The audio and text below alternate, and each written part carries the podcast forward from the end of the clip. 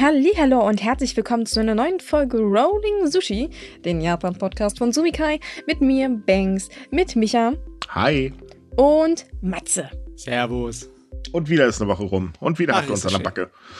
Ah, die Zeit rennt, ne? Jetzt ist das Jahr schon fast zur Hälfte wieder vorbei und. Ja, ja, ne, ach, vergesst Weihnachten nicht und denkt dran, früh genug die Geschenke zu kaufen. So, jetzt haben wir das Klischee auch durch. nee, ich glaube, äh, ganz ehrlich, an Weihnachten denke ich momentan nicht. Ich äh, denke gerade eher so über, boah, 18% wollen die AfD wählen. Ach du meine Güte, wie kann man denn so verrückt sein? Aber gut, dass du mich daran erinnerst, dass das Hälfte des Jahres rum ist. Ich muss Holz einkaufen für den Winter. Ja, ja. Ich habe auch schon so langsam wieder Spekulatiusgeruch in der Nase. Ist ganz schlimm, ganz schlimm. Sag mal, Leute, wir haben noch nicht mal offiziell Sommer. Habt ihr eigentlich sonst irgendwelchen Lack gesoffen? Holz musst du früh einkaufen, das muss trocknen. Ja, gut, aber Spekulatiusgeruch in der Nase ist jetzt wirklich ein bisschen kurios, oder? Ja, das liegt aber auch daran, dass ich gerade eine Tasse mit äh, Gewürztee stehen habe. Ja, ja. Das ist deswegen. Ich, ich, ähm, ich sag jetzt nicht, was ich denke, weil dann mache ich den Podcast heute alleine, da habe ich keine Lust zu. Ja, ich kann auch nichts dafür, dass du mit Weihnachten anfängst und dass das so wunderbar passt. du doch mit das Jahr ist fast vorbei. So, aber genug gekappelt. Man, man merkt, wir, wir lieben uns, ne? Also, ihr, ihr müsst mal eigentlich, eigentlich müssten wir wirklich mal so äh, unser Vorgespräch mit aufnehmen, so wo, da, wo wir uns auch bekriegen. ich meine, das ist aber wenigstens der Beweis dafür, dass es authentisch ist, weil wir uns wirklich hassen würden, dann würden wir alle so super süß zueinander sein. So, oh ja, hi und so. Das wäre viel schlimmer. Kennt ja, ihr das solche Podcasts, wo man sofort hört, dass die Leute sich eigentlich absolut hassen? Meinst du, das haben wir drin? Das haben wir drauf, so richtig politikermäßig, sehr diplomatisch? Ich glaube ähm, nicht, dass ich das schaffe. Ich dachte wisst, eher an so einen Schleim, weniger Politiker, sondern ja, mehr so. Leute, so. ihr wisst, dass ich dabei bin, ne? Also vergesst es, das wird nichts. Das, das ja, geht ja, nicht. Da, da, da würde ich wahrscheinlich Herzinfarkt kriegen, wenn ich so. Da wird man so, so ein Plumps hören, wenn ich versuche, irgendwas richtig Positives, Nettes zu sagen. Platz ihr wisst so doch, ich hasse. Äh, mir, mir wurde gesagt, ich hasse Japan und das stimmt sogar. Ähm, naja, Ne, also ich bin, ich muss die, die, Hassrolle spielen, das passt alles. So, ähm, okay, genug über uns. Äh, dass wir Schwachköpfe sind, das wisst ihr ja, deswegen fangen wir jetzt einfach mal an. Es ist nämlich einiges passiert in äh, Japan. Vor allen Dingen sind äh, sehr viele Gesetzesänderungen durchs Unterhaus äh, gejagt worden. Das heißt also, das Oberhaus diskutiert jetzt äh, drüber. Und äh, es gibt auch noch so ein paar Pläne, mit denen man jetzt ähm, diverse Probleme mal anpacken möchte. Äh, fangen wir mal mit dem Wesentlichen oder eigentlich wichtigsten an, ist eigentlich, ähm, dass das Unterhaus die Reform der Gesetze gegen Sexualverbrechen verabschiedet hat. Und da sind ein paar Sachen dabei, ähm, die sollen halt gegen Missbrauch helfen. Man weiß, in Japan ist der Missbrauch leider, leider sehr weit äh, vor, ja, ausgeprägt, oder wie man sagt. Und ähm, die Gesetzesreform sieht unter anderem vor, dass das äh, Alter der sexuellen Mündigkeit von 13 auf 16 Jahre angehoben wird. Außerdem wird die Verjährungszeit ähm, für Sexualverbrechen, also sprich Vergewaltigung und so weiter, ähm, verlängert und zwar von 10 auf 15 Jahre. Und das ist schon mal ein ganz schön gewaltiger Schritt. Ja, im Vergleich zu dem Anheben der, äh, des Alters der sexuellen Mündigkeit ist das schon weitaus bedeutender, weil praktisch gesehen haben viele der einzelnen Präfekturen da schon seit Ewigkeiten ihr eigenes Süppchen gekocht und du findest nirgendwo noch eine Präfektur, wo 13 äh, Jahre das Alter für die sexuelle Mündigkeit ist. Bei den meisten ist es auf 16 oder 18. Richtig. Und jetzt das ist es halt mal in Stein gemeißelt, wird, ja. oder beziehungsweise wird dann hoffentlich im Stein gemeißelt. Es muss jetzt noch durchs Oberhaus durch. Das gilt aber nur noch als ja, Formsache. Ja, wirklich. Das ist generell Formsache. Aber das andere, dass es jetzt auf 15 Jahre äh, angehoben wird mit den äh, Verjährungsfristen, das ist hilfreich. Besonders, man kennt es ja, nicht immer hat man die Gelegenheit oder die Situation, dass man das direkt anprangern kann und äh, auch Japaner sind dabei jetzt zurückhaltend, ne? Wenn es mhm. zum Beispiel im Arbeitsverhältnis passiert und man sich nicht nach der Karriere versauen möchte, weil sowas ist natürlich immer ein großer Skandal. Hm. hm. Es gibt dann noch eine Sache, die ich persönlich sehr gut finde, dass man daran tatsächlich gedacht hat. Und zwar äh, will man demnächst eine Umfrage starten. Und man möchte damit herausfinden, wie die Herausforderungen von Opfern von Sexualverbrechen sind, wenn sie versuchen, diese Verbrechen anzuzeigen. Und das halte ich für verdammt wichtig. Denn äh, es kommt nicht nur in Japan wohlgemerkt immer wieder vor, dass ähm, ein Opfer äh, halt ähm, eine Anzeige macht, aber gar nicht ernst genommen wird. Und ähm, damit könnte man dem gleich einen Riegel vorschieben. Und das ist wahnsinnig wichtig. Definitiv. Also, es ist schön, dass da jetzt Bewegung reinkommt, aber hm, ich bleibe skeptisch. Es wird doch auch langsam Zeit. Weißt du, wie lange ja. das nicht geändert wurde? Boah, ich weiß was, über 70 Jahre oder so? Also, das also Schutzalter für die sexuelle Mündigkeit besteht seit 1907. Ja, ist ein bisschen länger als 100 Jahre. Dezent ja, gut, ausgedrückt. Ich, ich, ich, wusste nicht mehr genau, wie es war. Ich weiß bloß, dass es schon super, super lange her ist, dass da irgendwas geändert wurde. Mhm. Ja, es, sie sind nicht ganz so schnell, ne? Ähm, Hust. Eine andere Sache ist, ähm, es wurde ein Gesetz verabschiedet, das gleich fünf Gesetze ändert, äh, beziehungsweise äh, es wurde eine Gesetzesänderung verabschiedet. Mhm. Ähm, das würde fünf Gesetze ändern und darunter auch die Laufzeitverlängerung für ältere Reaktoren, also Atomreaktoren, und zwar über die derzeit erlaubten 60 Jahre hinaus. Ähm, das war ja schon angekündigt, klar, und jetzt hat es halt eben das Unterhaus passiert. Auch da gilt eigentlich die Zustimmung des Oberhauses nur noch so als Formsache, also es wird äh, definitiv demnächst ähm, durchgewunken. Ähm, es geht halt darum, man möchte eben äh, natürlich die Energiesituation im Land lösen, weil, ähm, naja, Japan er hat so ungefähr die gleichen Probleme wie bei äh, wie wir, also mit dem Unterschied, dass da halt ein Atomkraftwerk in die Luft geflogen ist. Ähm, man hat halt eben danach die Atomkraft ganz weit runtergefahren er hat sich dann auf Wärmeenergie verlassen, also Wärmeenergieerzeugung, also Kohlekraftwerke, hm, ähm, und hat den äh, Ausbau der Erneuerbaren eigentlich komplett verbrennt. So, mhm. klar, es gibt hier und da Versuche, wir hatten ja letztens auch über einen gesprochen. Äh, Versuche ist, glaube ich, schon fast zu viel gesagt. Ähm, aber man hat halt nicht wirklich darin investiert. Und äh, naja, jetzt hat man halt gemerkt, verdammt, da ist so ein Krieg in, in der Ukraine, jetzt ist der Kohlepreis in die Höhe geschossen, jetzt haben wir hier ein gewaltiges Problem. Und das ist halt tatsächlich der Fall, weil die Strompreise steigen und steigen und steigen. Äh, jetzt im nächsten Monat, nee, in diesem Monat, genau, wir sind ja schon im Juni, äh, steigen die Preise ja nochmal. Und äh, man sagt jetzt halt einfach nur, dann lassen wir halt eben die Atomkraftwerke äh, länger laufen, dann ist das alles gar kein Problem mehr. Das heißt aber auch, es werden äh, weitere Atomkraftwerke wieder ans Netz gehen. Ähm, dazu zwei Sachen. Man hört in dem Kontext immer wieder, ja, und Japan will ja neue Reaktoren bauen und so weiter und so fort. Ja, das wurde tatsächlich ursprünglich mal gesagt, ist aber mittlerweile schon längst revidiert worden. Da werden also keine neuen Atomkraftwerke gebaut. Ähm, es geht halt speziell darum, dass man eben diese altersschwachen Dinger weit über 60 Jahre laufen lassen kann. Ähm, so angepeilt sind ungefähr äh, aktuell 80 Jahre. Ähm, dazu sollen die alle zehn Jahre überprüft werden. Da gibt es allerdings zwei kleine Probleme. Das erste Problem ist, die Laufzeit wird dadurch verlängert, äh, dass man halt sagt, ähm, immer wenn der Reaktor runtergefahren wird, also diese Zeit fällt nicht in die Betriebszeit mit rein. Das war jetzt vorher anders. Ähm, also zum Beispiel, wenn er eine Inspektion bekommt oder was weiß ich, dann muss das Ding ja runtergefahren werden. Man kann ja nicht laufen und im Betrieb eine Inspektion machen. Das äh, funktioniert mhm. irgendwie so nicht. So, aber die Zeit geht nicht mit rein und das sind immer ein paar Jährchen. Ja klar, und, logischerweise auch seitdem äh, Fukushima passiert ist, sind einige Reaktoren stillgelegt gewesen. Ne? Und mhm. diese Zeit, wo sie still waren, die wird einfach nicht angerechnet. Das ist so, als wären die, ja, die sind noch zehn Jahre jünger. Okay. So ungefähr, ja, ganz genau. Äh, das fließt wahrscheinlich dann auch mit rein. Das andere Problem ist, es ist ja schön und gut, dass man sie prüfen lässt alle zehn Jahre. Das Problem ist aber, das ist so schwammig formuliert worden, dass man überhaupt nicht weiß, was man eigentlich prüfen soll. Also, es ist nicht definiert, ab wann sie beprüft sind. Ne? Logischerweise, man hat Prüfungsregeln und man hat eine Vorstellung davon, wie es zu machen ist, aber das, im Gesetz steht halt nicht drin, ab wann gilt ein Reaktor als okay und wann nicht. Ne? Ganz genau. Und das ist ein dezentes Problem. Ähm, man muss noch eine Sache da, äh, noch dazu sagen. Ähm, es heißt halt immer, das hat man jetzt auch wieder äh, von sehr vielen Politikern, vorzugsweise FDP und CDU bei uns gelesen. Ja, Japan macht halt einen auf Atomkraft und wir immer wieder.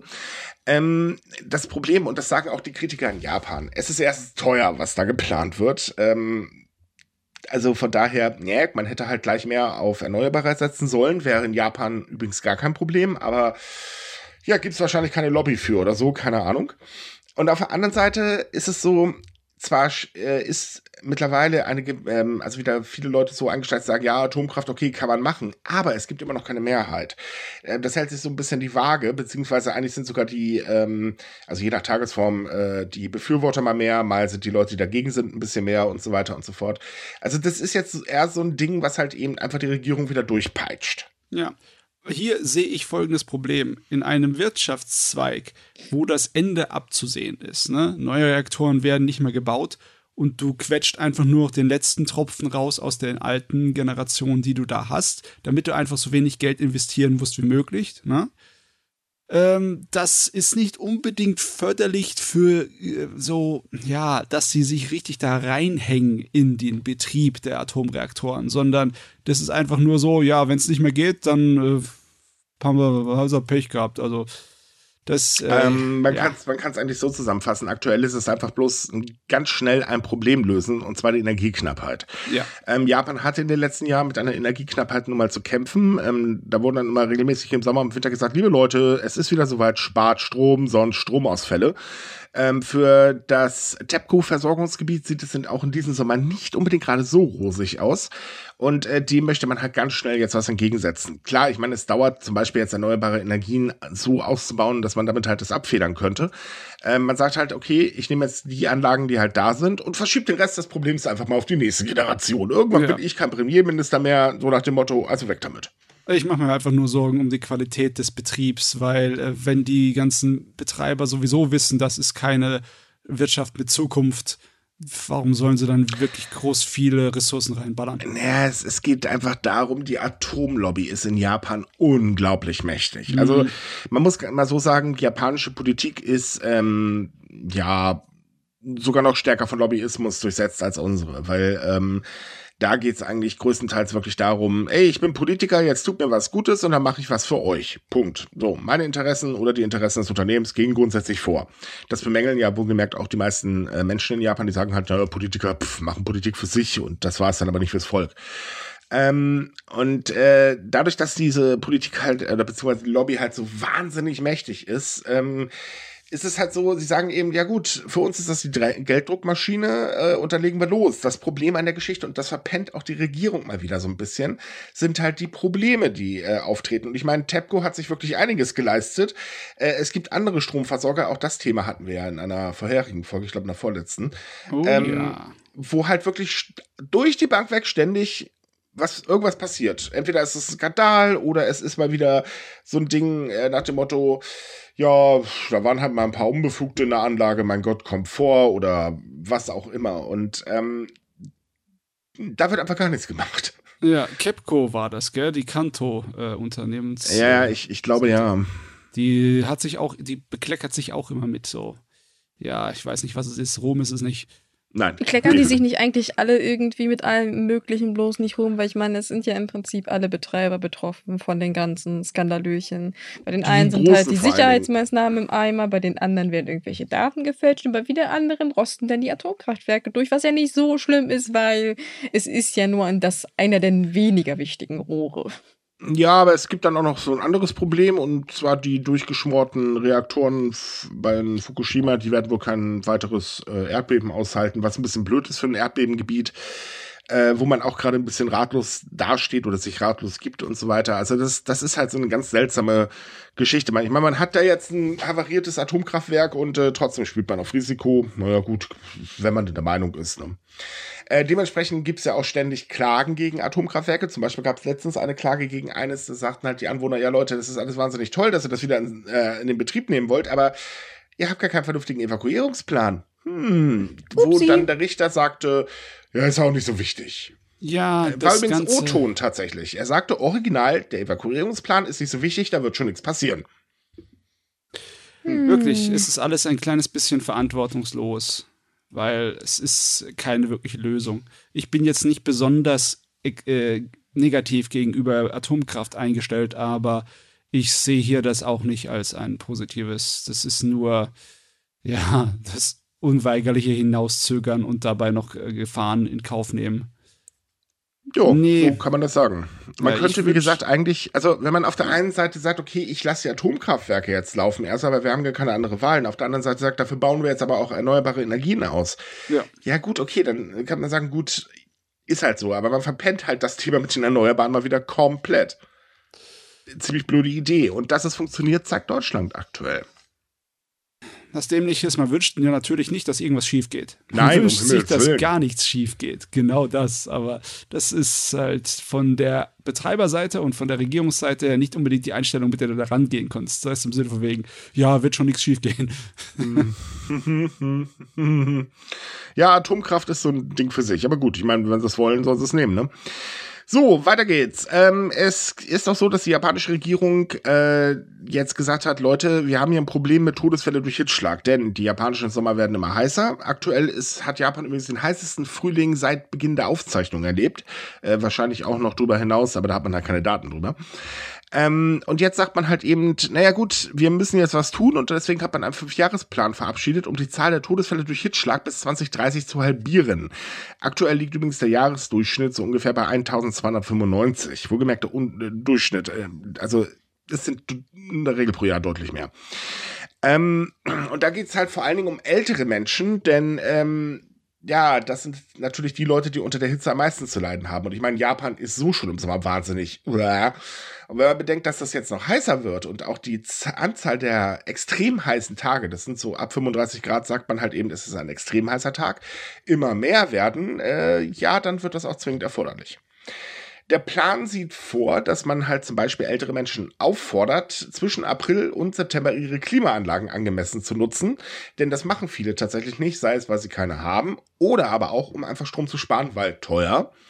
Ähm, außerdem sollen sie äh, wird ihnen immer wieder geraten, Wasser und Salz zu sich zu nehmen. Und ähm, man wird halt eben die Installation von Klimaanlagen in Klassenzimmern und Turnhallen fördern.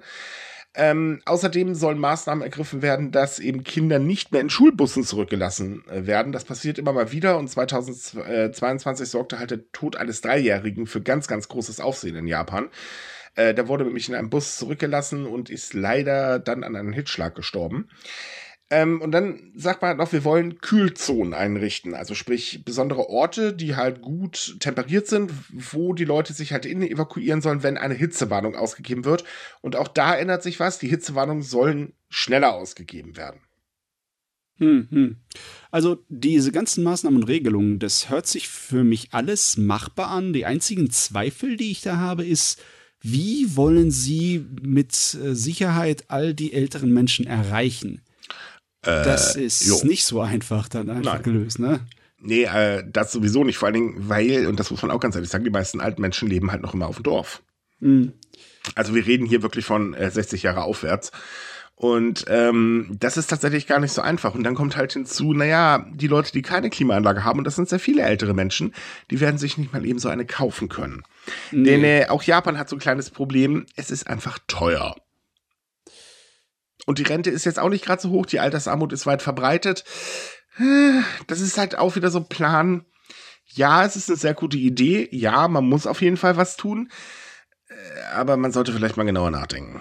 Ja, ich meine, sowas wie so eine Abkühlungszone, ne? Im Sinn von wegen, dass äh, man auch auf dem Dorf könnte man das machen, dass halt ein etwas größeres Gemeinschaftsraumgerät da ist, wo klimatisiert ist und wo man dann halt die ältere Bevölkerung auffordern könnte, dann bei ganz schlimmen Tage sich dort einzufinden aber, tagsüber. Aber wie kommst du an all die Leute ran? Nicht jeder hat ein Tablet oder ein Smartphone und nicht überall sind irgendwelche Lautsprecher angebracht, obwohl das äh, selbst wenn gibt es noch ein Problem. Wie sollen sie denn da hinkommen? Sehr viele ja. sind gar nicht so mobil. Mhm. Das ist das nächste Problem. Also so einfach lässt sich das Problem leider nicht lösen. Und ich gehe leider, leider auch davon aus, dass dieses Jahr Japan wieder einen Extremsommer erleben wird und dass die Zahl der äh, Todesfälle durch Hitzschlag wieder ansteigen äh, wird. Das hatten wir die letzten Jahre leider jedes Jahr. Das ist aber auch echt ein großes Problem, wo ich auch keine Lösung mir einfallen lassen könnte. Ich meine, so Sachen wie die äh, Pläne, mehr Klimaanlagen in Klassenzimmern und Turnhallen einzubauen, ja, das geht. Das kann man machen. Ne? Das, äh, da steht auch nichts der, äh, dagegen. Aber die anderen also Probleme ich, für die ich Eltern. Sag, ich sag mal so, man merkt anhand dieses Maßnahmenpakets, also die ersten Maßnahmen, sag ich mal, ähm, merkt man halt, dass die japanische Regierung sehr städtisch denkt. Mm, ich meine, ja. klar, die Bevölkerung, die konzentriert sich auf die Städte, das ist logisch, ähm, dass man dann halt auch mehr äh, ähm, urban denkt, aber man vergisst halt immer ein bisschen, naja, da gibt's aber noch was anderes. Äh, muss er sich halt auch drum kümmern. Und natürlich sind diese Kühlräume eine schöne Idee. Und wer in der Stadt lebt zum Beispiel, da kommt er auch relativ einfach hin. Aber halt auf dem Dorf nicht. Hm. Mal abgesehen davon, dass die meisten Dörfer damit gar nicht ausgestattet sind. das ist halt ein bisschen. Äh, ja. Hm. das, also man könnte das ja so machen, dass es dann praktisch so, so äh, es gibt ja diese Nachbarschaftsverbände und man könnte ja sagen, wenn es besonders kleine Dörfer sind, dass praktisch die Zuständigen von der Verwaltung praktisch die Benachrichtigung kriegen und dann sehr mühsam die Leute dann entweder telefonisch erreichen oder weil sie nicht gleich zur Haustür gehen. Es hört sich absurd an, aber es wäre zumindest eine Möglichkeit. Und äh, allgemein so Telefonanrufe ähm, hat ja auch Frankreich das eine Jahr probiert. Ähm, als es so heiß war, da haben sie halt versucht, äh, ältere Leute direkt gezielt anzurufen in dieser Hitzezeit, um halt nachzugucken, ob es denen gut geht. Wie erfolgreich das war, weiß ich jetzt nicht, aber sie haben immerhin versucht, etwas zu machen. Ja, hm. aber auch die Nachbarschaftsverbände sterben leider aus. Das ist halt auch noch so ein Problem. Das stimmt, aber ja, noch sind sie da. Aber es ist halt die Frage, naja, schafft man das bei der Menge, alle diese Leute anzurufen? Also wird schwierig, denke ich mal. Ja, aber du hast recht, es wird an den Kommunen und Gemeinschaften hängen bleiben, weil die Regierung hat in ihren Maßnahmen hier jetzt keinerlei Lösung dafür. Nein, das definitiv nicht.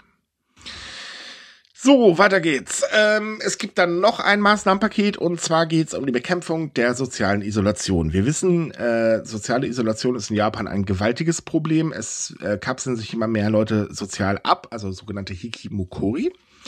Ähm, das Problem daran ist, äh, dass das mittlerweile so umfangreich geworden ist, dass man jetzt gesagt hat, okay, nee, also das geht gar nicht. Deswegen hat das japanische Parlament äh, Mittwoch einen Gesetzesentwurf zur Bekämpfung äh, verabschiedet. Äh, das Gesetz wird im April nächsten Jahr in Kraft treten und sieht darunter die Einrichtung einer Taskforce vor, die halt äh, sich um die Umsetzung eines Maßnahmenpakets kümmern soll. Und äh, da geht es dann darum, dass die japanische Politik, äh, Politik eine sogenannte Prioritätspolitik formulieren will, also Leitfäden für Maßnahmen. Ähm, und auf dessen Grundlage sollen dann halt die regionalen Behörden äh, zum Beispiel ähm, äh, Hilfsgruppen einrichten, die sie dann halt mit Informationen über die Menschen versorgen. Äh, gleichzeitig soll auch dafür gesorgt werden, dass diese Informationen nicht woanders hinkommen. Da gibt's dann halt so ein bisschen Strafen. Und äh, die sollen sich dann um die Menschen kümmern. Gute hm. Idee, gibt aber hm. wieder ein Problem, was mal wieder über, also gnadenlos ignoriert wird. Und zwar ein Problem, und das wird schon seit Jahren bemängelt. Jede Umfrage bisher zu diesem Thema in den letzten fünf Jahren hat gezeigt, dass diese Menschen überhaupt zum größten Teil keine Hilfe der Regierung haben wollen. Denn viele sagen, und das sagen wohlgemerkt Experten, das sagen Psychologen, das sagt eigentlich jeder, es geht bei Hilfsmaßnahmen der Regierung nur darum, die Menschen ganz schnell wieder zum äh, ich sag mal, normalen Mitglied der Gesellschaft zu machen. Das mache ich jetzt hier so in imaginären Anführungszeichen. Aber es wird nicht auf die individuellen Probleme eingegangen. Und das wird hier wahrscheinlich auch der Fall sein. So jedenfalls die Kritik. Ähm, naja, man sagt halt auch, Leute, das äh, ist eher, also, äh, ja. Ja, aber ich möchte was Positives darüber sagen. Besonders im Vergleich zu dem, was wir bisher dazu erlebt haben, ist die Idee der Regierung, diese Verantwortung auf die Kommunen und auf die Kommunalverwaltungen und Hilfsgruppen zu übertragen, eine, definitiv eine bessere Lösung als das, was vorher passiert ist. Und das ist, dass halt private Unternehmen dann teilweise angeheuert wurden, um die Leute dann fast schon gewaltsam zu ja, aber das und Problem bleibt aber, umzuerziehen. Ja, aber das Problem bleibt aber immer noch. Du meinst das äh, Hideyoshi Ja nennt sich das oder irgendwie so ähnlich. Ja. Ähm, das ist ja sind ja externe Dienstleister und zu diesen Mitteln werden Eltern immer noch greifen, weil das ist ja mittlerweile so populär, dass es schon fast ein Volkssport sein Kind entführen zu lassen und mal eben äh, psychologisch äh, gesehen komplett zu traumatisieren. Ähm, das Problem wurde gar nicht angerührt, was äh, eine ziemlich blöde Idee ist, weil das hätte man vielleicht mal verbieten sollen. Das wäre definitiv besser gewesen. Das Problem, wie gesagt, ist halt eben einfach, viele wollen diese Hilfe einfach nicht. Ähm, viele haben halt wirklich mit massiven Problemen zu kämpfen, weil man, man isoliert sich ja nicht einfach so. Also sehr häufig ist es der Fall, weil man einfach die Gesellschaft äh, unter gewissen Druck leidet. Ne? Man sagt halt, du musst produktiv sein, du musst eine Familie gründen, Kinder kriegen, etc. bla bla. Das ist so das Standardding. Das ist, äh, da ist Japan jetzt auch nicht großartig anders als andere Länder so dieses Einheitsbild halt. Ja. Und ähm, das Problem ist halt, viele Menschen wollen oder können das nicht mehr mitmachen, weil sie zum Beispiel arbeitslos geworden sind oder, oder, oder. Es gibt tausend Gründe, äh, weswegen man diesen Druck nicht mehr standhält. Und deswegen kapselt man sich halt ab. So. Ähm, Problem ist, ja, wenn das aber nur wieder in die Richtung geht, aller, du wirst wieder ein normaler Teil der Gesellschaft, also normal als das, was wir normal definieren, dann ignoriert man ja völlig, was bei dem Menschen gerade das Problem ist. Und nicht jeder äh, jedes Problem ist dasselbe. Das ist eben das Ding, das müsste man eigentlich mal mit einrechnen und das tut man hier halt einfach nicht. Und das ist halt auch die ganz, ganz große Kritik in Japan an äh, diesem Gesetz. Man sagt halt einfach, ja Leute, das ist schön, aber im Prinzip ist das jetzt auch nichts Neues. Es gibt haufenweise Hilfsangebote, also regierungstechnisch oder von den Kommunen. Ähm, die funktionieren aber einfach nicht so, wie sie, oder nicht, nicht in dem Umfang, wie sie funktionieren sollen. Also ihr macht eigentlich nichts Neues, außer dass ihr die Leute jetzt, äh, also diese Gruppen jetzt mit Daten versorgt. Toll. Ja. Ah, persönliche Daten und Japan, ne? Jo. Mhm, hoffentlich geht das gut. Nein. Auch dazu können wir gleich noch ein Beispiel bringen, ist gar kein Problem. Ähm, äh, nein, das, das geht gar nicht gut.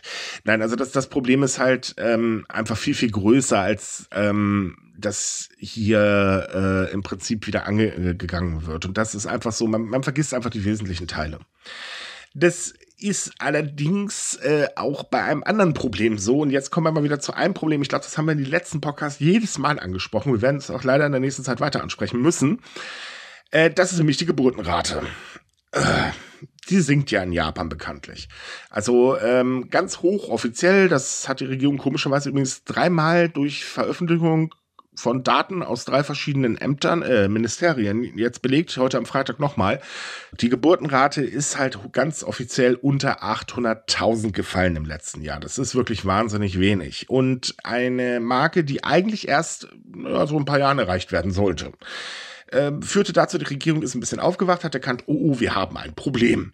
So, ähm, das ist ungefähr ein Problem, ähm, das seit Jahren angesprochen wird, aber bisher spielt es halt keine Rolle. Und jetzt kam der Premierminister so auf die Idee, naja, wie lösen wir das Problem? Mit Geld. Also im Prinzip ist es immer so. Regierung, wir haben ein Problem, Japans Regierung, kein Thema, wir haben Geld. Wir wissen es nicht, wo wir es hernehmen, aber wir haben es. Gut, kann man machen. Und jetzt kommt man halt, wie gesagt, auf die glorreiche Idee, wir werden jetzt die Kinderbetreuung ausbauen und pumpen weitere 3,5 Billionen Yen, das sind so etwa 23,4 Milliarden Euro da rein. Hm. Das wird die Geburtenrate wieder anheben. Äh, jetzt haben wir ich weiß gar nicht, wie viele Probleme. Es sind auf jeden Fall einige. Problem Nummer eins. Woher zum Teufel sollen die Mittel kommen? Japan ist verschuldet, Japan hat kein Geld und so weiter und so fort. Steuererhöhung schließt der Premierminister aus. Hm, hatten wir, glaube ich, auch letzte Woche, wenn ich mich gar nicht irre. Ähm, man wird wahrscheinlich die Sozialversicherungsbeiträge anheben, also eine versteckte Steuererhöhung, wenn man es genau nimmt. So, jetzt kann man aber auf die glorreiche Idee, die Finanzierung wird über sogenannte Überbrückungsanleihen äh, gesichert. Das heißt also, erstmal werden Überbrückungsanleihen bis 2028 ausgegeben und dann soll man eine alternative, stabile Finanzquelle finden. So, mal sehen, wer übrigens 2028 äh, Premierminister ist. Äh, der darf sich dann damit nämlich beschäftigen. Das ist doch einfach nur. Das, das ist doch nur Warte, geht dämliche weiter. Rumrederei um das Thema, oder? Das ist doch. Ja, ja, Moment, es, es geht noch weiter, es geht noch weiter. Äh, man kam dann auch noch die, äh, auf die Idee, Unterstützungsfonds einzurichten, wo halt eben die Unternehmen einzahlen sollen. Das soll halt ebenfalls die benötigten Mittel auftreiben. Unternehmen sind ja bekanntlich auch so zahlungswillig, nicht? Ähm, wissen wir ja alle das viel größere Problem. Und äh, ja, es tut mir jetzt leid, ich weiß, ich wiederhole mich, aber es ist halt einfach so. Keiner glaubt dran, dass es funktioniert, weil es einfach nicht funktionieren kann, weil das Problem einfach viel größer ist. Ja, und weil das auch nicht das. Das ist auch nicht die Sorte von Problemen, die man damit lösen kann. Äh, das äh, liegt ganz woanders, die Gründe dafür. Man kann auch nach Südkorea gucken, die ähnliche Probleme haben und eigentlich noch schlimmer dastehen als Japan das liegt an gesellschaftlichen Strukturen. Bingo. Und dazu gibt es nämlich tatsächlich auch äh, wieder mal eine neue Umfrage. Ähm, die besagt halt, ja, ist ja alles schön und gut, aber Frauen wollen keine Kinder und äh, vor allen Dingen haben Frauen auch gar keine Lust mehr zu heiraten, weil sie halt sagen, hey, ich habe auch ein Leben, um das ich mich kümmern muss. Ähm, das ist auch wichtig. Und mittlerweile setzen viel mehr Frauen in der japanischen Gesellschaft ihr Leben in den Fokus, was auch nicht falsch ist, wohlgemerkt, äh, weil, äh, naja, gesellschaftlich normal ist ja der Gedanke eher so, Frau hat äh, zu heiraten, Kinder zu kriegen und fertig. Und dieser gesellschaftliche Druck ist ja auch immer noch äh, ganz gewaltig da, aber immer mehr widersetzen sich diesen Druck halt. Und ähm, ja, wie will man das lösen? Denn andere Umfragen wiederum sagen, naja, das ist ja alles schön und gut, aber hey Leute, wir können kein Kind in die Welt setzen, weil zum Beispiel die Kindererziehung bleibt bei uns, äh, an uns kleben, die Karrierechancen mit Kind sind auf einmal flöten, ist der Mann weg, sind wir als Alleineziehende irgendwie für die Politik ja nichts mehr wert und so weiter und so fort. Ähm, die Probleme packt man aber irgendwie nicht an. Ja, also die Re Lösung der Regierung ist, einen Esel zu nehmen und ihn einfach so lange rauszuputzen, bis er als Zuchttest durchgeht und dann versuchen, ihn zu verkaufen. Das Weil, war jetzt der beste Vergleich dazu, den ich bisher gehört habe. Jetzt ohne Wollte ich auch gerade sagen, das war, das war richtig, trifft's ganz gut. Ja. Ich meine, guck dir das doch mal an. Überbrückungsanleihen. Was ein schönes Wort. Es sind einfach nur Anleihen. Das heißt einfach nur, dass Schulden gemacht werden, weil sie keine alte, keine andere Lösung haben, um das zu finanzieren. Und sie sagen einfach, ja, wir finden bestimmt eine später, 2028. Da, da bin ich nicht ja Premierminister, da kann sich mein Nachfolger drum kümmern. ähm, naja, vor allen Dingen ist er ist aber, es ist eigentlich lächerlich. Also, wenn man jetzt in Japan halt eben von dem Problem betroffen ist, dann so, hm, toll, super, keiner weiß, wie es finanziert werden soll, es werden höhere Schulden gemacht, die nächste Generation soll es bezahlen. Ach so, warte mal, ist das nicht die Generation, die jetzt schon schrumpft? Äh, und dann halt das Ding im gleichen Atemzug im Prinzip, ach ja, schön, dass ihr mehr Geld in die Verteidigung pumpt. Und zwar deutlich mehr Geld als in die Kindergeschichte. Hm, irgendwas stimmt da nicht. Und dann kommen ja auch immer solche Kleinigkeiten dazu, wie zum Beispiel, ja, warum wollen denn die Japaner nicht mehr heiraten? Ach, das liegt bestimmt an dem fehlenden Sinn für Romantik. O-Ton eines Politikers, wo man sich so denkt, ja, genau, das ist bestimmt das Problem. Ganz toll.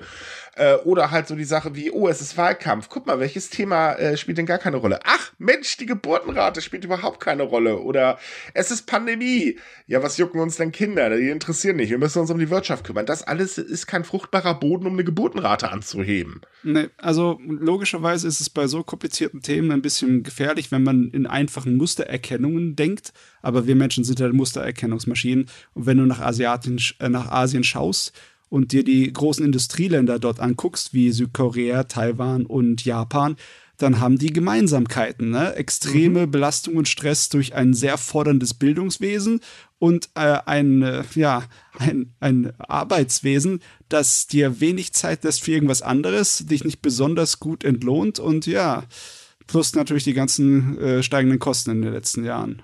Bingo. Ja, das ist der Grund für die verdammten Kindermenge. Ja, ich meine, klar, natürlich spielt auch eine Rolle, dass es halt wahnsinnig schwierig ist, ähm, äh, Kindergärten und so weiter zu finden. Aber ja gut, das Problem ist gar nicht mehr so groß, weil der, wenn die Geburtenrate sinkt, da braucht man auch bald nicht mehr so viele Kindergartenplätze. Äh, ja, wobei das bei den Kindergartenplätzen ja so, so, so ein kleines Paradox ist. Im Prinzip gibt es weniger Kinder auf Wartelisten, weil es ja offensichtlich auch weniger Kinder gibt. Aber andererseits gibt es, ist der Bedarf an vielen Orten nicht gedeckt. Also es herrscht eine sehr große äh, Unausbalanciertheit bei Kindergärten. Also es gibt welche, die müssen praktisch schließen, weil sie keine Kinder haben und in anderen Regionen sind die Eltern total verzweifelt, weil sie keine Kita-Plätze finden. Richtig. Aber da darf man dann auch noch sagen, es ist ja toll, auch da wieder viel mehr Geld reinzupumpen. Das heißt also, ähm, ja, es ist schön, dann werden halt neue Kindergärten gebaut. Und wo nimmt man die Kindergärtnerinnen und so weiter her? Hm. Ist auch nicht gerade der beliebteste Job in Japan. Hm.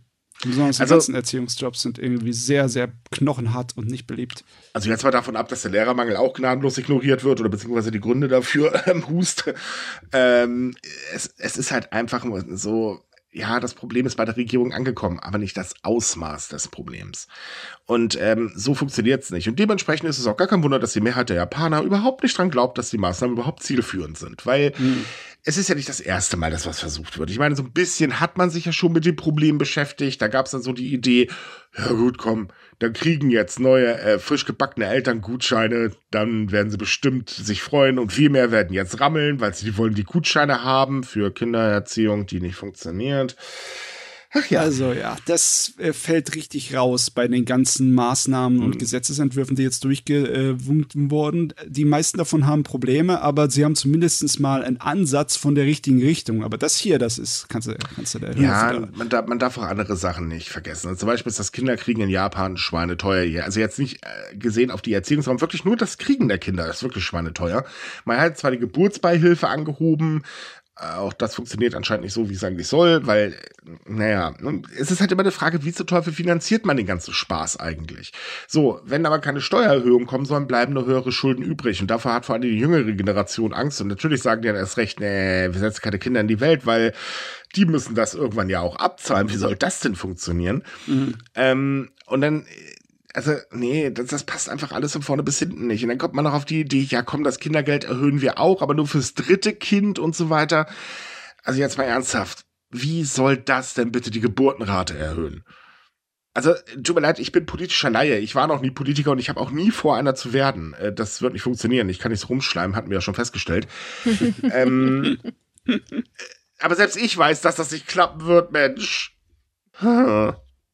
Oh es ist manchmal echt zum Verzweifeln. Also, äh, vor allen Dingen, der Witz ist ja, die japanische Regierung hat wahnsinnig viele Berater, wahnsinnig viele Kommissionen etc. bla bla. Und alle sagen das Gleiche. Leute, das reicht nicht aus. Ja, Aber der Premierminister also, stellt sich hin und, ähm, oh, wir machen das jetzt. Das, das wird schon funktionieren. Die Gutscheine waren auch eine tolle Idee. Da klappt das doch erst recht. Ja, Japan mangelt es nicht an Experten. Das ist ein gut ausgebildetes Volk, ist das. Die mhm. wissen Bescheid. Mhm.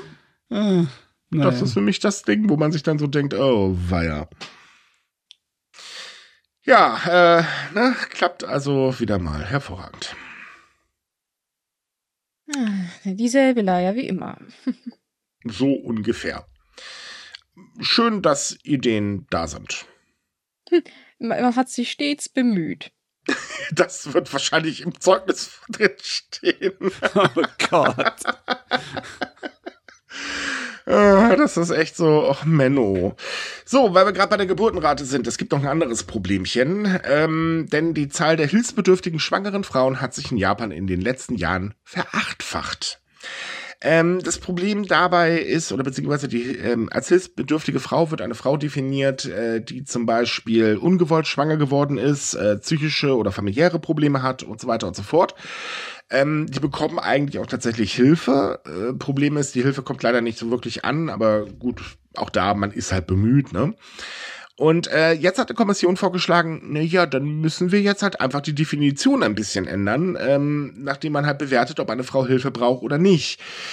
Äh, ja, also auf der einen Seite ist Hilfe haben immer gut, das muss man ganz ehrlich sagen. Auf der anderen Seite geht das aber äh, ganz extrem tief rein, denn wenn man schwanger ist, bedeutet das ja im Großen und Ganzen, man wird überprüft. Und zwar geht es darum, ähm, dass der Expertenrat dazu rät, dass äh, die Kriterien, nach äh, dem eine Frau bewertet werden soll, das Alter der werdenden Mutter ist, der emotionale Zustand, ihre psychiatrische Vorgeschichte, die Fähigkeiten, mit anderen Menschen auszukommen, die finanzielle Situation, die Wohnsituation, die Beziehung zu den Eltern, zum Partner und ob Freunde äh, vorhanden sind. Das nennt sich Slim-Skala. Mhm. Und die wird dann angewandt, wenn eine Frau oder eine medizinische Einrichtung die Schwangerschaft meldet. Ähm, die, da fehlt doch ein bisschen was, oder? Bei dieser ja. Skala. Was ist mit den ganzen medizinischen Fragen? Ich meine, diese die sozialen und mentalen Fragen, die sind damit äh, die sind ein bisschen abgedeckt und auch die finanzielle Situation, aber, aber medizinische Fragen kommen da gar nicht rein, oder was? Äh, naja, die medizinischen Fragen werden ja so oder so behandelt von den Ärzten, weil eine Schwangerschaft machst du ja nicht ohne ärztliche Betreuung durch. Ja klar, aber das müsste doch eigentlich bei der Einschätzung, ob sie. Nein, nein, ähm, in dem Fall geht es tatsächlich bloß um die physische, äh, um die psychische Geschichte. Hm. Ähm, wie gesagt, es ist gut, wenn man Hilfe kriegen kann, aber ob das jetzt so gut ist, dass man, ich, ich weiß nicht, ich finde so Big Brother is watching you. Weil so, ich bin schwanger. Jo, dann machen wir mal einen Hintergrundcheck. Und zwar einen vollständigen psychologischen. Hä? Ich meine, äh, vielleicht darf man sich nicht so bösartig vorstellen, weil äh, auch in Deutschland gibt es eine ganze Menge unterschiedliche äh, Maßnahmen, wie zum Beispiel man Leute dann untersucht, wenn sie Probleme haben in der Arbeit. Ne? Egal, ob das Burnout ist oder sonst etwas. da gibt es direkte Vorgaben für.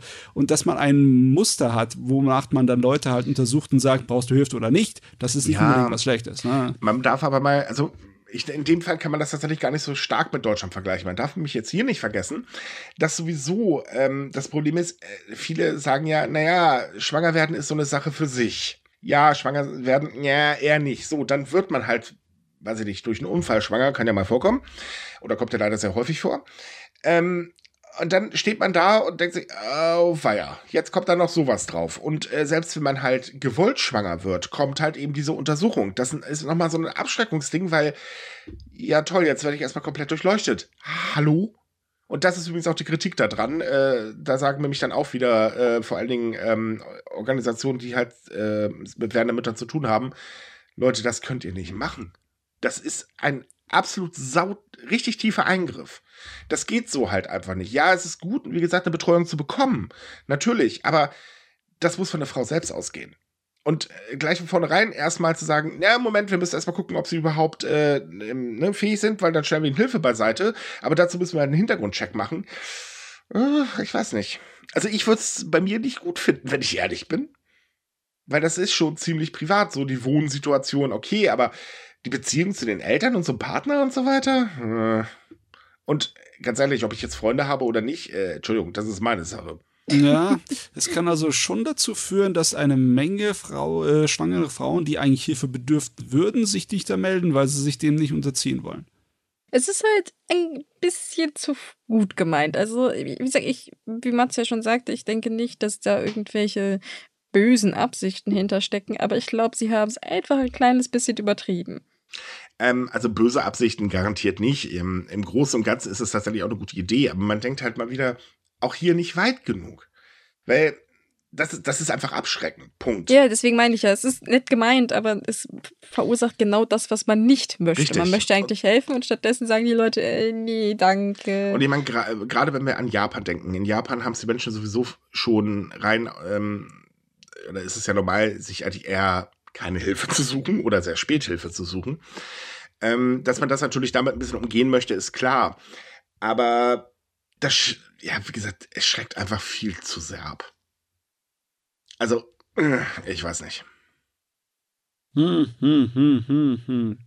Ja, ja, die Mütter in Japan haben es nicht einfach. Kommen nicht unbedingt viele Maßnahmen, die so attraktiv aussehen für sie. Richtig. Ja, das, das ist halt schwierig. Wie gesagt, auf der einen Seite natürlich eigentlich eine gute Sache, auf der anderen Seite, nee. Also ich muss sagen, die Stadt äh, Akashi hat das recht gut gelöst. Denn die hat zum Beispiel einen kostenlosen Lieferdienst für Babyprodukte eingeführt. Und da geht es halt darum, dass Eltern nach der Geburt damit unterstützt werden und gleichzeitig werden die Neugeborenen überwacht. Weil man möchte natürlich verhindern, dass jetzt zum Beispiel ähm, ein Kindsmord passiert ja. kommt leider auch vor. Ist, das ist tatsächlich eine gute Sache. Man bietet auf der einen Seite Unterstützung im Sinne von, Leute, wir wissen, dass das wahnsinnig teuer ist und ganz ehrlich, Babyprodukte sind teuer. Also da verdient sich die Industrie echt eine goldene Nase dran. Und auf der anderen Seite sagt man halt eben, gut, ich, habe dir die Unterstützung und äh, naja, wir gucken mal, okay, ist noch alles super, wunderbar, wir kommen nächste Woche wieder, gibt's das nächste Hilfspaket. Ja, weißt du, das denke ich mir jetzt auch gerade in meinem Kopf. Bei vielen den Sachen, wo wir hier besprechen, wo Probleme da sind, da wird die Gesellschaft oft so reagieren, dass sie irgendwie das hinbiegt mit so, ich würde es fast schon als ein Day-One-Patch bezeichnen. Ja. Weil, äh, kannst du zum Beispiel aus Deutschland nehmen, ne? Unser liebes 49-Euro-Ticket, ne? Das gibt äh, gebunden ist an eine Bonitätsprüfung durch die Schufa, was hirnrissig ist ohne Ende. Ah. Aber es gibt Möglichkeiten, das zu umgehen. Sowohl für Leute, die normalerweise da durchfallen werden, also Leute, die zum Beispiel Bürgergeld bekommen, die können das ohne weiteres beim Amt ähm, be äh, beantragen, also beim Jobcenter zum Beispiel, und die kriegen es dann auch noch vergünstigt. Oder geht. du kannst es einfach über PayPal machen, das sowieso automatisch äh, durch die Schufa-Bonität durchkommt und dann hast du das Problem nicht. Also es gibt immer Möglichkeiten drumherum und ich bin mir sicher auch hier, dass äh, die Gesellschaft Gesellschaften und Kommunen immer Möglichkeiten finden, sich damit zu arrangieren. Es ist halt aber dumm, wenn du von Anfang an etwas bekommst, an dem du rumbasteln musst, weil es einfach mit, mit Tesafilm zusammengeklebt ist. Ne? ja, so ne? ungefähr. Ähm, ja, wie gesagt, also äh, ich kann es halt nur noch mal betonen, Hilfe zu bekommen ist immer gut und man soll sich auch bloß nicht scheuen, Hilfe in Anspruch zu nehmen. Man hat sie verdient. Ich meine, äh, keiner hat verdient, durch eine scheiß Situation zu gehen und da alleine vor allen Dingen durchzugehen. Das hat definitiv niemand. Und wenn es Hilfsangebote gibt, dann soll man sie ruhig annehmen. Das, man muss sich dafür nicht schämen oder so. Das gilt wohlgemerkt für Japan und für Deutschland. Also eigentlich gilt das für mhm. jeden Menschen. Ähm, äh, auf der anderen Seite, man kann es aber auch übertreiben. Und hier ist es halt zwiespältig. Also sehr, sehr zwiespältig. Gut gemeint, aber leider ein bisschen übers Ziel hinausgeschossen in meinen Augen. So, nächstes Thema, um mal wieder weg von der Geburtenrate zu kommen. Ähm, jetzt kommen wir mal hin zum Premierminister. Ach, warte mal, da waren wir doch schon die ganze Zeit. Naja, egal. Äh, der Premierminister hat ja ein paar Söhne, darunter auch Shotaro Kishida. Der ist nämlich tatsächlich der Exekutivsekretär seines Vaters geworden. Ähm, dass er das geworden ist, das ist übrigens sehr umstritten, weil Vetternwirtschaft und so weiter Vorwurf. Wurde natürlich äh, abgetüdelt. Das Problem ist leider, Shotaro ist ein bisschen... Ähm, ja, wie soll man sagen, ähm, ja, er eignet sich nicht so ganz so als Politiker, ähm, Hust. Äh, das Ding ist nämlich, äh, er hat schon so für einige Kritik gesorgt, darunter, dass er, als sein Vater vor dem G7-Gipfel ein paar Länderchen besucht hat, mitgereist ist und dann den Dienstwagen fröhlich äh, für Sightseeing-Touren benutzt hat. Das kam nicht ganz so gut an. Ausrede war übrigens, nein, nein, er sollte das ja machen, weil ich das gesagt habe. Äh, das war für die Öffentlichkeitsarbeit Fotos machen und so weiter und so fort. Mhm, mhm, ja, genau.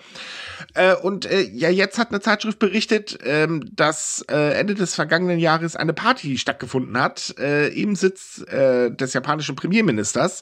Und da gab es dann so Fotos, äh, die sind halt nicht ganz so gut angekommen, wie zum Beispiel, dass ähm, man sich so ganz leger auf der berühmten Treppe mit dem ähm, roten Teppich, das ist, ist die Treppe, wo Minister oder Staatsgäste und so weiter empfangen werden, ähm, gemacht worden sind. Dann äh, gab es da ein Bild, da hat dann einer sich da so raufgepflegelt, fröhlichen Eis dabei gegessen, sich fotografieren lassen. Äh, dann wurde äh, im offiziellen Pressezentrum äh, Fotos gemacht, wo wir die Leute fröhlich äh, am Podium rumgestanden haben, so ganz lässig und so weiter. Also das, was halt immer für die offiziellen Presseerklärungen benutzt wird kam nicht ganz so gut an. So, ja, äh, ich wollte gerade schon fragen, wie alt ist der gute Sohn? Weil das hört sich irgendwie an, als würde er das voll ausnutzen, um ja, Party zu machen. Genau ja, wie, das, so, wie so ein Teenager, der so, wuh, staubfrei, yay. So ungefähr, ja, das kann man eigentlich so äh, zusammenfassen. Nein, also ähm, kam, wie gesagt, nicht ganz so gut an, gab auch wieder ordentlich Kritik und äh, da sagte halt der Premierminister, na ja, so Problem ist es jetzt nicht, aber ich werde meinen Sohnemann natürlich ermahnen. Aber dieses Mal war es zu viel. Dieses Mal führte es dazu, dass sein Sohnemann nämlich zurücktreten musste. Hm. hm. Äh, ja gut, ich meine, dass das Maß mehr oder weniger schon am Überlaufen war. Das haben wir beim letzten Skandalöchen schon gesehen, weil da war die japanische Bevölkerung praktisch schon am kochen. Also da war schon Schaum vorm Mund zu sehen, als die die Nachrichten gesehen haben, weil das passt denen halt gar nicht. Also das ist, kommt nicht gut an. Nein, definitiv nicht. Es ist halt einfach auch so, ähm, dass man halt nicht vergessen darf, dass äh, der Premierminister sehr, sehr lange Zeit unter ziemlich miesen Umfragewerten gelitten hat. Mhm. Jetzt steigen sie zwar gerade, aber wir wissen, äh, das kann sehr schnell wieder kippen. Und äh, so eine Kap Triolen sind vielleicht nicht unbedingt gerade die beste Idee. Insbesondere halt aus der Hinsicht, dass man immer ja noch so ein bisschen im Hinterkopf hat, naja, er ist ja nur zu der Position gekommen, weil halt eben der Premierminister der Papa ist. Und äh, dann halt auch die Ausreden des Premierministers, um sich halt vor seinen Sohn zu stellen, sind auch teilweise, ach Leutchen, ehrlich jetzt. Das äh, ist so unglaubwürdig wie nichts Böses. Oder zumindest war es für die meisten Leute halt sehr unglaubwürdig. Und dass er jetzt seinen Hut packen musste, das ist eigentlich nur der richtige Schritt. Definitiv. Also ich, ich habe da, pardon, keine Träne geweint. Also das ist, äh, ich verstehe auch nicht, warum er ihn erst jetzt rauswirft. Ich hätte ihn schon nach dem letzten Skandal abgesägt. Ja, das macht halt super, einen super schlechten Eindruck, vor allem bei man ihm. Hätte, man hätte ihn auch nicht nennen dürfen, weil ähm, auch in seiner Kommunikation war er jetzt nicht unbedingt gerade sehr politisch. Ähm, er ist für den Job eigentlich nicht gemacht gewesen. Das hat man von vornherein gemerkt und das war halt ein ganz, ganz großer Kritikpunkt auch in der japanischen Öffentlichkeit. Ähm, und ja, der Schritt jetzt war einfach logisch, weil das, das war einfach zu viel. Also wir haben die Bilder bei uns ja verlinkt. Ähm, das ist schon so, ouch. Ja. Oh ja. Hm. Da war wahrscheinlich so, dass jetzt ihm nichts anderes mehr übrig geblieben ist. Jo. Und vielleicht ist es ja auch für den Shotaro Kishida eine Entlastung. Dass er jetzt ja, nicht, nicht vielleicht wollte er das gar nicht. Also ich, ich meine, die Fotos sprechen ja dafür, oder allgemein die letzten Ereignisse, dass er anscheinend doch lieber was anderes machen möchte sei es ihm gegönnt. Ja, also, ich, also ich meine, ich, ja. er ist der Sohn des Premierministers. Er wird sowieso einen guten Posten in der Wirtschaft bekommen. Ja, deswegen, also ich meine, der wird jetzt nicht irgendwie groß in Schwierigkeiten geraten und wie gesagt, wenn er was findet, was ihm mehr Spaß macht auf gut Deutsch, ist doch Win-Win-Situation. Die Bevölkerung muss sich mit ihm nicht mehr herumschlagen, der Vati jo. auch nicht und der kann irgendwo in einem Büro versauern für viel Geld. Ähm, so sehe ich das äh, auch.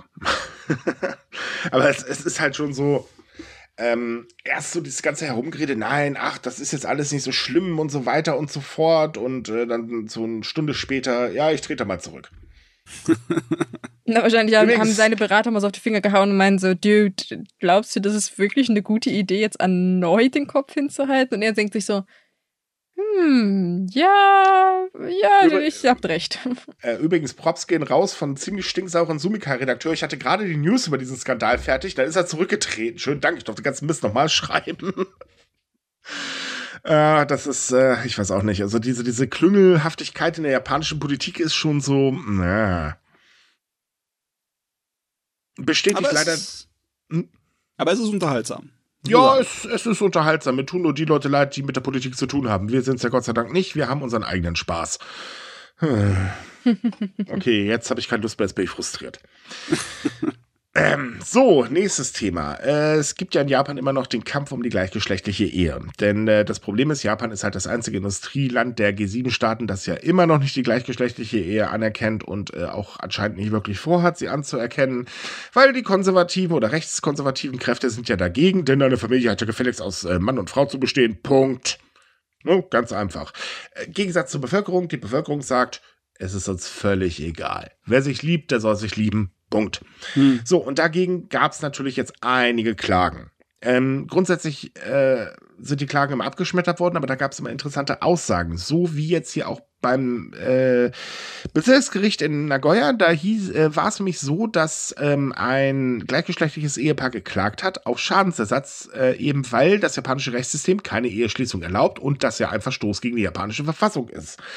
So, der Schadensersatz wurde abgeschmettert, aber das Gericht hat als zweites Gericht in Japan tatsächlich gesagt, ja, das ist ein Verstoß gegen die Verfassung.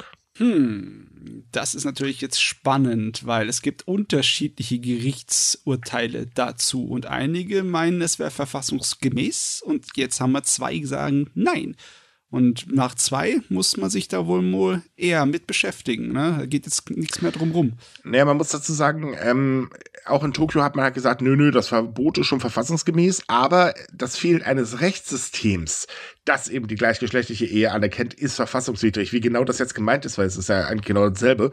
Mhm. Äh, keine Ahnung, aber ähm, zumindest ist es halt eben so, ähm, dass äh, neben Sapporo jetzt halt eben ein anderes, weiteres Gericht äh, ähm, halt gesagt hat, nee, das verstößt einfach gegen die garantierte Gleichheit vor dem Gesetz. Und dabei widerspricht man übrigens auch den japanischen äh, Premierminister, der nämlich auch ja vor noch nicht allzu langer Zeit sagte, also wohlgemerkt, nachdem er sich mit haufenweisen Organisationen getroffen hat, nach dem kleinen Skandal eines seiner ähm, ähm, ähm, Sekretäre, äh, den er dann rausgefeuert hat. Übrigens, deswegen ist sein Sohn immer nachgerutscht als Sekretär ähm, der jetzt gegangen ist. Also, naja, jedenfalls äh, sagte er halt eben, naja, ich sehe das jetzt nicht als so schlimm, das ist kein Verstoß gegen die Verfassung, Punkt, fertig aus. Also weil, ja, es ist so, ich rede erst mit der ganzen Organisation, höre mir ihre Forderungen an, verspreche das Blau vom Himmel, um ihn dann eine Woche später einen von Latz zu ballern und zu zeigen, nee, komm, könnte knicken. Ja, die Gerichte sehen es anders und das kann jetzt dazu führen, dass das Ganze dann doch mal vernünftig vorm Gericht landet, äh, mhm. was dann halt wirklich darüber entscheidet, ist das jetzt verfassungswidrig oder nicht. Also sprich, der Politik vielleicht endlich mal in den Hintern tritt. Denn eigentlich ist dieses Verbot, also in meinen Augen, totaler Blödsinn. Wie gesagt, was ich liebt, das soll auch heiraten. Meine Hüte. Naja, also juristisch gesehen ist es halt nicht verfassungswidrig, verfassungswidrig im dem Sinne, weil wenn man den Artikel sich zur Eheschließung anguckt, wird da halt explizit von Mann und Frau gesprochen. Also wenn man jetzt der Juristen Korinthenkacker ist, ist das alles schon so korrekt. Dass das halt jetzt doch verfassungswidrig eingestuft ist, ist halt, weil du gesagt hast, ähm, vor dem Gesetz, bei Gleichberechtigung und so. Und das Problem wird wahrscheinlich einfach sein, wenn das jetzt wirklich ein größerer Rechtsstreit wird, was ja durchaus möglich ist jetzt nach den letzten äh, Urteilen, dass man da halt wirklich auf das Kleingedruckte guckt und dann kann man das halt, wie gesagt, nicht gewinnen, weil es ist mm. theoretisch rechtens. Es ist halt so ein bisschen paradox, aber ja, das ist wie, wie, wie im praktischen deutschen Gesetzbuch auch drin steht, dass jeder auch gleichberechtigt ist und frei ist und Freiheitsberaubung, aber wir trotzdem das Recht haben, Leute einzusperren gegen ihren Willen, wenn sie halt Scheiße bauen. Da könnte man natürlich auch argumentieren, ist das jetzt rechtens oder nicht. Das ja, man, man muss mal ehrlich sein das Problem sind halt wirklich die äh, ultrarechtskonservativen Mitglieder der Re japanischen Regierung oder beziehungsweise Regierungspartei. Die lehnen sich ja halt grundsätzlich dagegen auf, weil sie halt sagen, nein, wir haben hier Familienwerte und diese Familienwerte wollen wir gefälligst weiterhaben bis äh, St. Nimmerlandstag, weil alles andere macht ja die japanische Gesellschaft kaputt. Punkt. Ich verstehe immer noch nicht, wo das bitte die japanische Gesellschaft kaputt machen kann, wenn äh, zwei Männer oder zwei Frauen heiraten. Was soll da passieren? Die Welt wird nicht untergehen. Das haben wir hier in Deutschland schon bewiesen. Und ich meine, auch in Deutschland haben wir genug Spinner, die sagen, das darf nicht sein. Es geht uns aber nichts an. Punkt, Ende aus. Nee, sollen sie machen, das ist doch denen ihr Leben, verdammt nochmal. Also ja, ich hoffe wirklich, dass das etwas lostritt, das zu mehr Veränderungen oder zumindest zu einer größeren Auseinandersetzung mit dem Thema führt. Weil das würde mich freuen, dass, äh, dass eine Klage von einem Paar dazu führt, weil das bedeutet ja auch, dass noch genug Macht in der, äh, bei den Menschen liegt, bei den Bürgern Japans. Ne? Eben, vor allem, weil ja auch die meisten Bürger sagen, ist doch in Ordnung. Mhm. Und das sagt wirklich eine ganz, ganz große Mehrheit. Das sind so bei Umfragen in der Regel 78 bis äh, 85 Prozent. Ja, sorry, Demokratie wäre eigentlich zu sagen, okay, wir hören auf das, was die Mehrheit will. Hm. Und wie gesagt, die Welt wird dadurch nicht untergehen. Also, sorry, ich verstehe sowieso nicht, warum sich so viele Menschen da hinstellen oder äh, überhaupt Menschen hinstellen und sagen, das, das darf nicht sein, das, das gehört sich nicht. Ja, und? Wo, ich, ich verstehe das Problem dahinter einfach nicht. Ich meine, ich würde es nicht machen, weil, äh, ja, sorry, ich fische nicht an dem Ufer. Aber mir ist es doch egal, was andere Leute machen. Punkt, das ist doch nicht mein Leben. Hm. Das stimmt schon. Es ist nicht möglich, das irgendwie äh, rational nachzuvollziehen. Das ja. ist aber auch nicht das Problem von dem Ding. Das ist einfach. Mir konnte ja. es aber bisher auch noch keiner von den ganzen Vollpfosten erklären. Das ist der ganz andere Witz. Da fragst du, warum bist du denn so strikt dagegen? Ja, weil es so ist. Äh, okay, das ist jetzt aber kein Grund. Ja, das ist wirklich eine anerzogene emotionale Reaktion. Das hat, äh, das ist wirklich nicht etwas, was man groß verteidigen kann. Nee, ja. definitiv nicht weil es einfach schwachsinnig ist. Hm.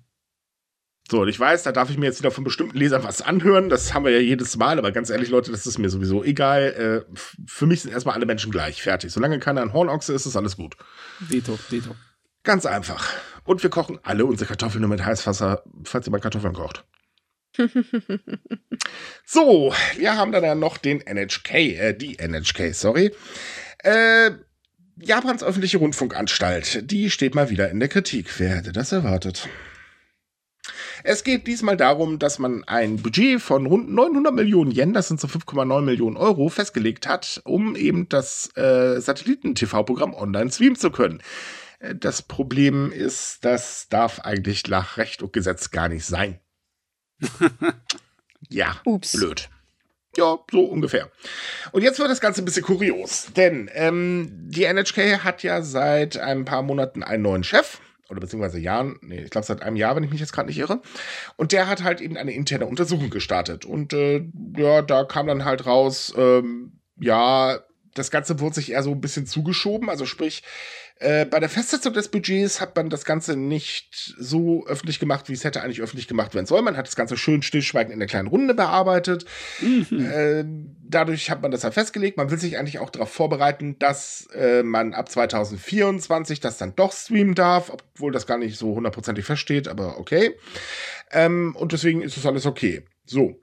Äh, es wurde halt, also die Untersuchung ergab, ja, nee, ist eben nicht in Ordnung. Und äh, dann kommt jetzt noch die japanische Regierung dazu. Und zwar Kommun äh, Kommunikationsminister äh, Takeyaki Matsumoto sagte nämlich auf einer Pressekonferenz, äh, er glaube nicht, dass die NHK gegen das Rundfunkgesetz verstoßen hat, obwohl sie es halt, wie gesagt, getan hat, laut eigentlich jeden, der sich ein bisschen mit Recht auskennt.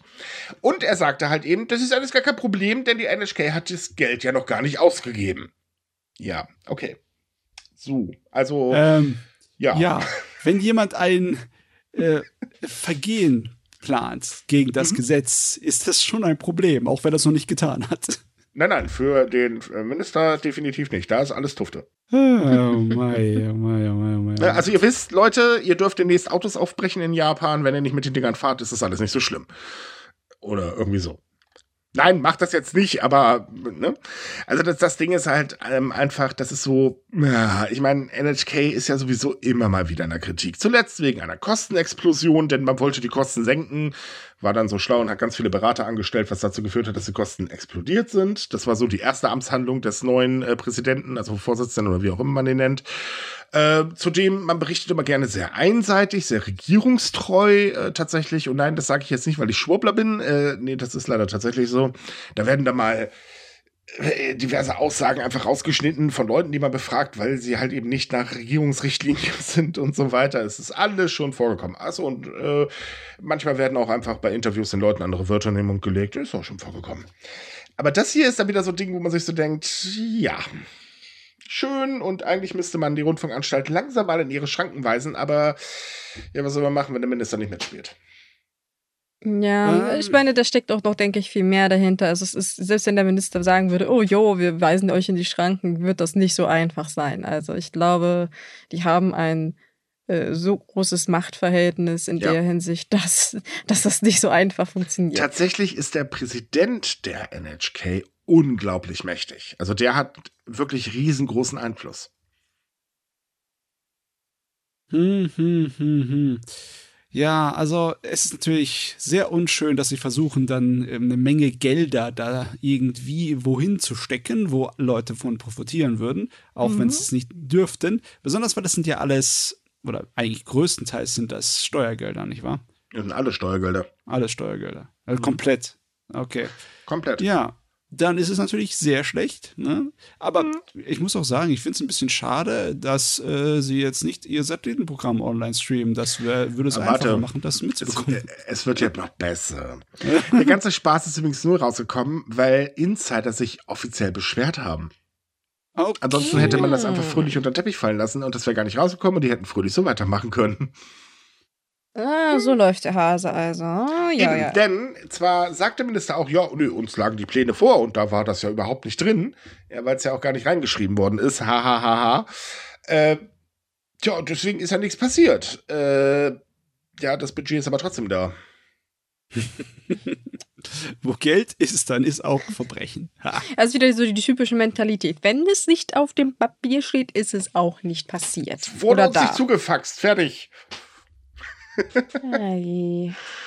ja, das ist so eine Sache für sich. Ich, ich meine, mich, ja, NHK, also ganz ehrlich, ich fluche zwar viel über NHK, ich bin auch ein Kritiker der äh, öffentlich-rechtlichen, jetzt nicht, weil ich der Meinung bin, sie regierungstreu oder was weiß ich, sondern weil ich einfach die Berichterstattung teilweise sehr seltsam finde. Äh, und ja, logisch, Tobikai steht zum Beispiel ja auch in einer direkten Konkurrenz. Ähm, aber es ist halt einfach so, ähm, die NHK ist teilweise nicht schlecht. Wir haben ja zum Beispiel mal die Monatsvorschau für äh, ihren ähm, Auslandssender oder ihr amerikanisches, äh, englisches Programm. Äh, da sind immer sehr interessante Sachen bei. Und ich finde auch, das sind eigentlich die Stärken, die der öffentlich-rechtliche haben sollte. Äh, bei einem anderen ist es halt, wie gesagt, fraglich. Hm. ja, also ich frage mich, ob sich das erst wieder als Problem äh, erhebt, wenn dann hier Klagen dazu kommen. Oder ob das äh, wirklich tatsächlich jetzt in nächster Zeit beseitigt wird, dieses Problem. Gute Frage. Hm. So, kommen wir jetzt zu unserem letzten Thema. Jetzt geht es mal wieder um Touristen, denn die Touristen äh, sorgen in Kyoto mal wieder für Probleme. Wer hätte das erwartet? Also, Kyoto und Touristen ist ja bekanntlich eine Hassliebe. Ne? Auf der einen Seite braucht man das Geld, was Touristen reinspielen. Auf der anderen Seite, ja, ist die Stadt halt wirklich voll. Das muss man ganz ehrlich sagen. 2019 gab es ja diesen gewissen Overtourism und äh, man wollte halt dagegen vorgehen und hat halt Maßnahmen ergriffen. Und jetzt stellt man halt fest, oh, nee, das hat nicht so ganz funktioniert. Wobei dieses Mal ist das Problem ein bisschen hausgemacht. Es geht nämlich darum, dass die Busse in Kyoto überlaufen sind, weil verstopft mit Touristen.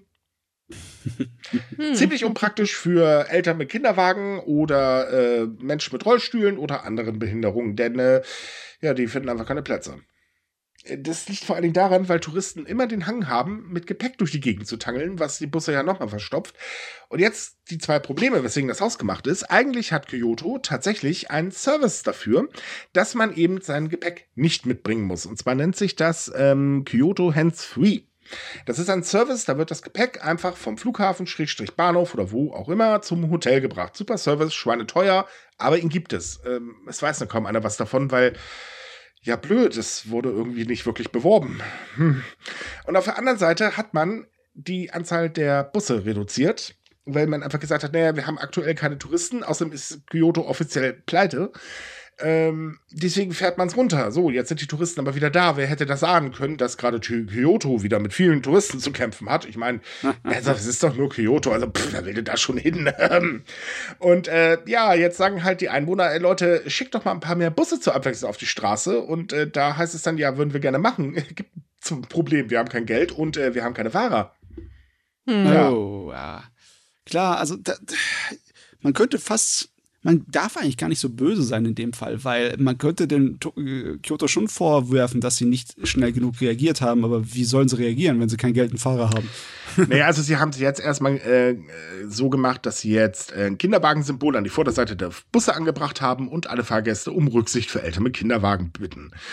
Was bei ausländischen Touristen auch super funktioniert, weil die kriegen das garantiert mit. Also das Schild sehen sie vielleicht, aber ähm, man müsste sich vorher vielleicht informieren, was der ganze Spaß bedeutet. Ja, besonders äh, wenn es in Japanisch dasteht, was wahrscheinlich dastehen wird. Das steht in Japanisch da und auch ja. meine, einige Durchsagen sind übrigens in Japanisch sehr zielführend für eine ausländische, äh, ähm, äh, für ausländische Menschen. Ähm, man hat auch die Tagestickets für die Busse abgeschafft, damit halt eben die Menschen oder Touristen nicht mehr so viel durch die Gegend brettern, äh, was eigentlich auch eine sehr schlaue Idee war. Das hat die Bevölkerung mehr getroffen als eigentlich die Touristen selbst, weil, mhm. na, wenn ich als Tourist unterwegs bin, ne, womit rechne ich wohl am meisten? Ach ja, dass ich Geld ausgeben muss, da ist es mir doch dann egal. Und ähm, naja, zum anderen hat man ja auch einen Online-Service äh, mal eingerichtet, um eben die Besucherströme irgendwie zu steuern, was aber auch nur semi gut funktioniert. Also alles in allen äh, ist jetzt halt das eingetreten, was die Bevölkerung oder die Einwohner befürchtet haben.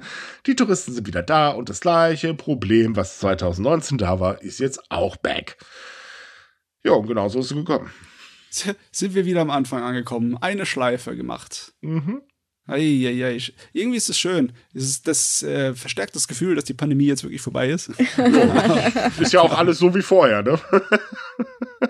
Naja, mal sehen, wie sich das noch entwickelt. Wir haben ja schon während der Pandemie spekuliert, dass das vielleicht größere Auswirkungen hat, wie man mit den ganzen Problemen etc. umgeht. Mal sehen. Und wir werden in der nächsten Zeit bestimmt noch sehr viel drüber schreiben. Ich meine, uh, wir haben ja, jetzt auch äh, zum Beispiel bei Anime-Tourismus einen sehr langen Artikel, äh, wo viele Städte drauf hoffen, wo aber ganz schnell vergessen wird, ups, es gibt ja auch Schattenseiten. Na, also wer hätte das jetzt erwartet? Äh, und so mhm. weiter und so weiter und so weiter. Das zieht sich halt durch. Und äh, gerade Kyoto mhm. ist nun mal eine wirklich sehr überlaufene Stadt. Ähm, wir haben ja über Sachen berichtet, äh, da also ganz ehrlich, da schüttelt man eigentlich nur den Kopf, weil Touristen haben leider manchmal den Hang dazu, sich ehrlich gesagt ziemlich daneben zu benehmen, was äh, man in Kyoto auch des Öfteren miterlebt hat.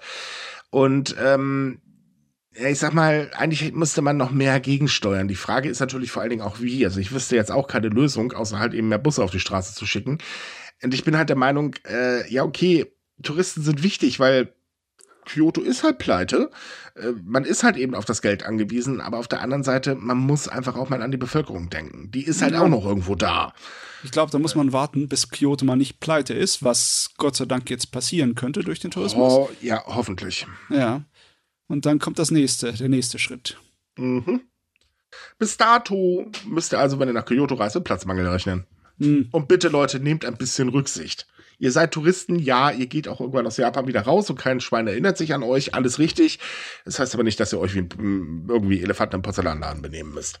Machen die meisten unserer Hörer nicht, wissen wir, weil viele informieren sich ja Gott sei Dank vorher, ähm, aber es gibt halt leider auch die schwarzen Schafe. Ne, wie war das? Ich bin der anderen Land, ich will Schnitzel.